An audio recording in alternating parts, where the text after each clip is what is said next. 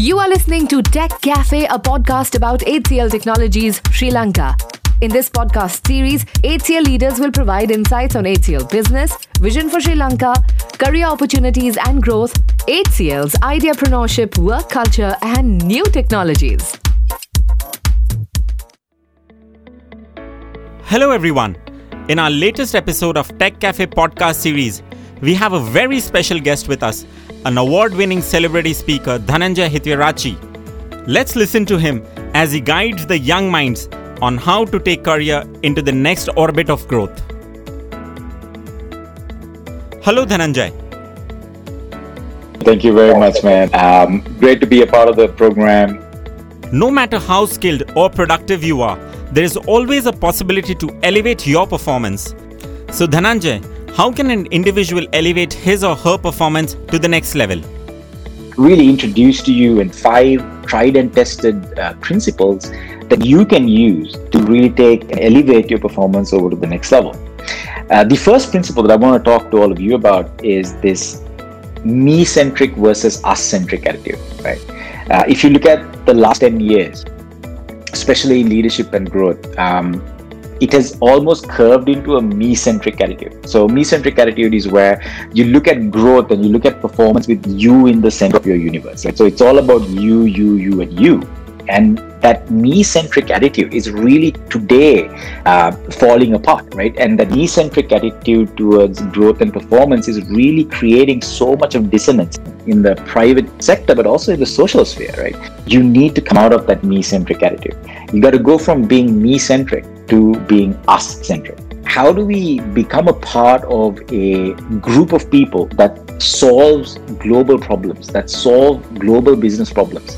And how do I be a part of a team that can contribute for a more meaningful, purposeful outcome? And that's the shift was from me to us that needs to take place. You really need to get you out of the picture and think about the whole macrocosm as a place of performance.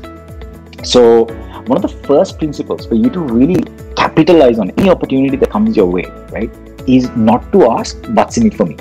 It's about what's in it for us. What can we achieve as a team, as a group, uh, as an organization, as a country together? And that simple mindset of thinking about us as, as a total, right, can really give you so much more opportunities, uh, so much more uh, abundance in growth than if it was a me centric attitude. So, principle number one, right, is really move from a me centric attitude to an us centric attitude, right? And that is the fundamental shift that you need to have in, in your type of thinking if you really want to uh, expand your horizons. So, once you really get into that us centric attitude, the next step is you got to find the us, right? Who is the us you want to be a part of? And who is the tribe that you want to invest in? So when you're really looking at a career, when you're looking at kind of what my next career break is, the right question is, hey, can I join an organization that I'm comfortable with? Is the wrong question. The right question is, hey, can I get into an environment? Can I find a group of us that will demand more of me, that will really pressure me and that will pressure in a good way and really give you the rigor to escalate your performance far beyond what you could normally do. So you need to really focus on um, coming out of that comfort zone, being able to be uh, happy, being uncomfortable in an environment that demands more of you. And that's the type of organizations and that's the type of cultures you want to be a part of. That's the us. Um, and you know that's my second principle. Once you find that culture, the only way you're going to make progress, right, is by loving failure, right? And you know there's a very famous, uh, famous quote, right? Fail fast, fail often and that's the only way that you're going to acquire the type of skills and the type of knowledge and the type of competencies that are needed to solve the next set of problems that are that the whole world is going to face right? Because the problems are different and the only way you're going to learn it is by you know incrementally failing. But you know failing generally has a uh, has a bit of a negative connotation. So i always like to uh, reframe failure in a in a different way. I, I like to call it um, a personalized learning experience, right? Uh, your, your, your degree can teach you certain things. Uh, organizational culture can teach you certain things. Uh, your parents can certain uh, teach you certain things. The only way that life can teach you, right, is by helping you fail. And and I always said life's way, right, of teaching you is by giving you a personalized learning experience. As in failing, right? And learning from failure is a fundamentally important aspect of taking your growth to the next level. And for talent, for you to take your uh, you know performance to the next level, you have to do that. You have to be able to um, embrace failure, try new things, and be in a culture, a group of us that has a performance standard that allows you to fail, right? And you know, and, and that requires you to be a bit of a risk taker. So far, so good. So come out of the me-centric attitude to us, becoming us. Find a culture with a higher mean standard, right? That allows you to fail fast, fail often, and allows you to become an adventurer. And this adventuring, learning from failure, right? Having an us-centric attitude transforms you, right?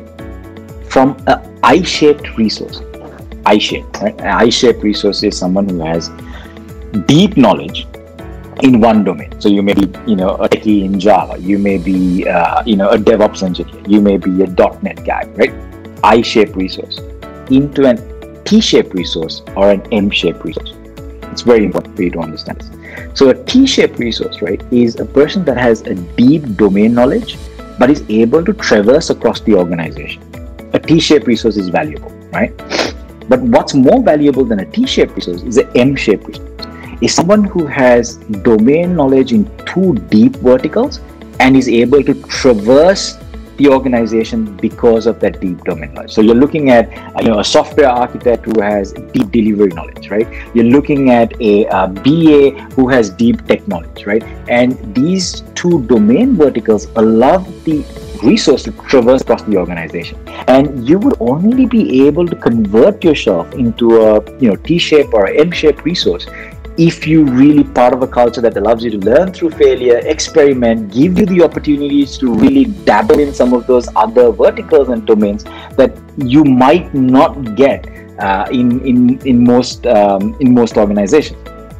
So, how do you become valuable? It's by becoming a T-shaped or M-shaped resource because you're able to solve more problems you're able to uh, solve uh, more challenges and the number of challenges and problems you can solve the more valuable you can become. So my fourth point right as you convert yourself from i-shaped to a t-shaped to m-shaped resource is really understanding that you know part of this journey involves a huge amount of mentoring right? Uh, huge amount of coaching uh, there are some things in life that you can solve by yourself. There are some things in life that you can learn to solve by yourself. But the way to look at things, right, the way to analyze things can only come through mentoring. I call this learning by association. Mentors are, are very hard to find, right? Mentors are very, bosses are easy to find, managers are easy to find, mentors are very hard to find. Uh, and mentoring is is not about really giving you advice to make the right decision that's not about mentoring, right? Mentoring is about a group of people that are able to allow you to make a mistake, but really protects you from the adverse impacts of that mistake. So I always say this mentors allow people to make mistakes, but they don't allow their destiny to change. My uh, last point is a very important point, and it's something that I'm very passionate about, right? It's about the cross transference of skills. How you get to the next level is by cross transference of skills, which is you do something in addition to what you're doing as a main domain that you're able to learn something in an abstract way and then transfer it back into your core domain. And this cross transference of skills is a very important concept because it uses abstract thinking. So if you're really thinking about, hey, how do I look at problems in a different way? How do I uh, abstract uh, solutions uh, the best thing for you to do is hey don't keep knocking at the same door. Uh, go do something else uh, that complements it and then kind of bring that skills back into your core domain right? And uh, it's a very important principle of uh, performance. So those are my five uh, key principles to take your performance to the next level. And i'm sure organizations like hcl will provide you know a tremendous opportunity for you to do so there are times we feel stuck in career despite of having a good qualification and experience. How can one come out of such situations?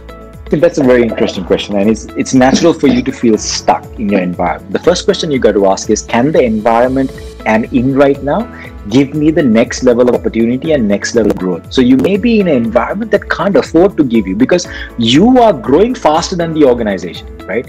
And that's a critical question. I love this question because if you're a real top talent, you want to be in an organization that grows faster than you right? So every day you're getting challenges that you can't manage. You're ch- getting challenges and opportunities that you that you're finding it difficult to handle. That's when you know that the that the org is going faster than you. So what you need to do is really understand hey look if it's if it's not a problem of my performance is my company growing fast am i outgrowing my organization? And what you want to do is transpose yourself into an environment that is actually growing faster than you. Any suggestion for middle-aged working professionals on how to be successful in their career the number one uh, suggestion I have is for you to really explore additional domains that you can get into to supplement your career right? So for example if you are a project manager hey can i go and uh, you know become a specialist in uh, bfs banking finance insurance domain specialization? Can i go and uh, if i'm a domain specialist can i go and specialize in uh, low code no code tech which may be the next wave in technology, right? So if you're middle age, and then this it's very important. Middle age is the best age. I'm just telling you, right? There's nothing nothing bad about it. Middle age is the best age because you're at the right altitude to know what you want to do, right? So you look at what's coming up ahead in terms of the growing domains, industries, tech. Uh, here's what I know. Uh, how can I now go across? So investing in some of that is really going to uh, allow you to grab more opportunities um, around you. Yeah. Thank you, Dhananjay, for the inspirational talk as it gave us insights on how we can take our career into the next orbit of growth. Thank you very much. Thank you for listening to Tech Cafe podcast by HCL Technologies Sri Lanka. If you have questions or suggestions, do reach out to us on our website www.hclsrilanka.com.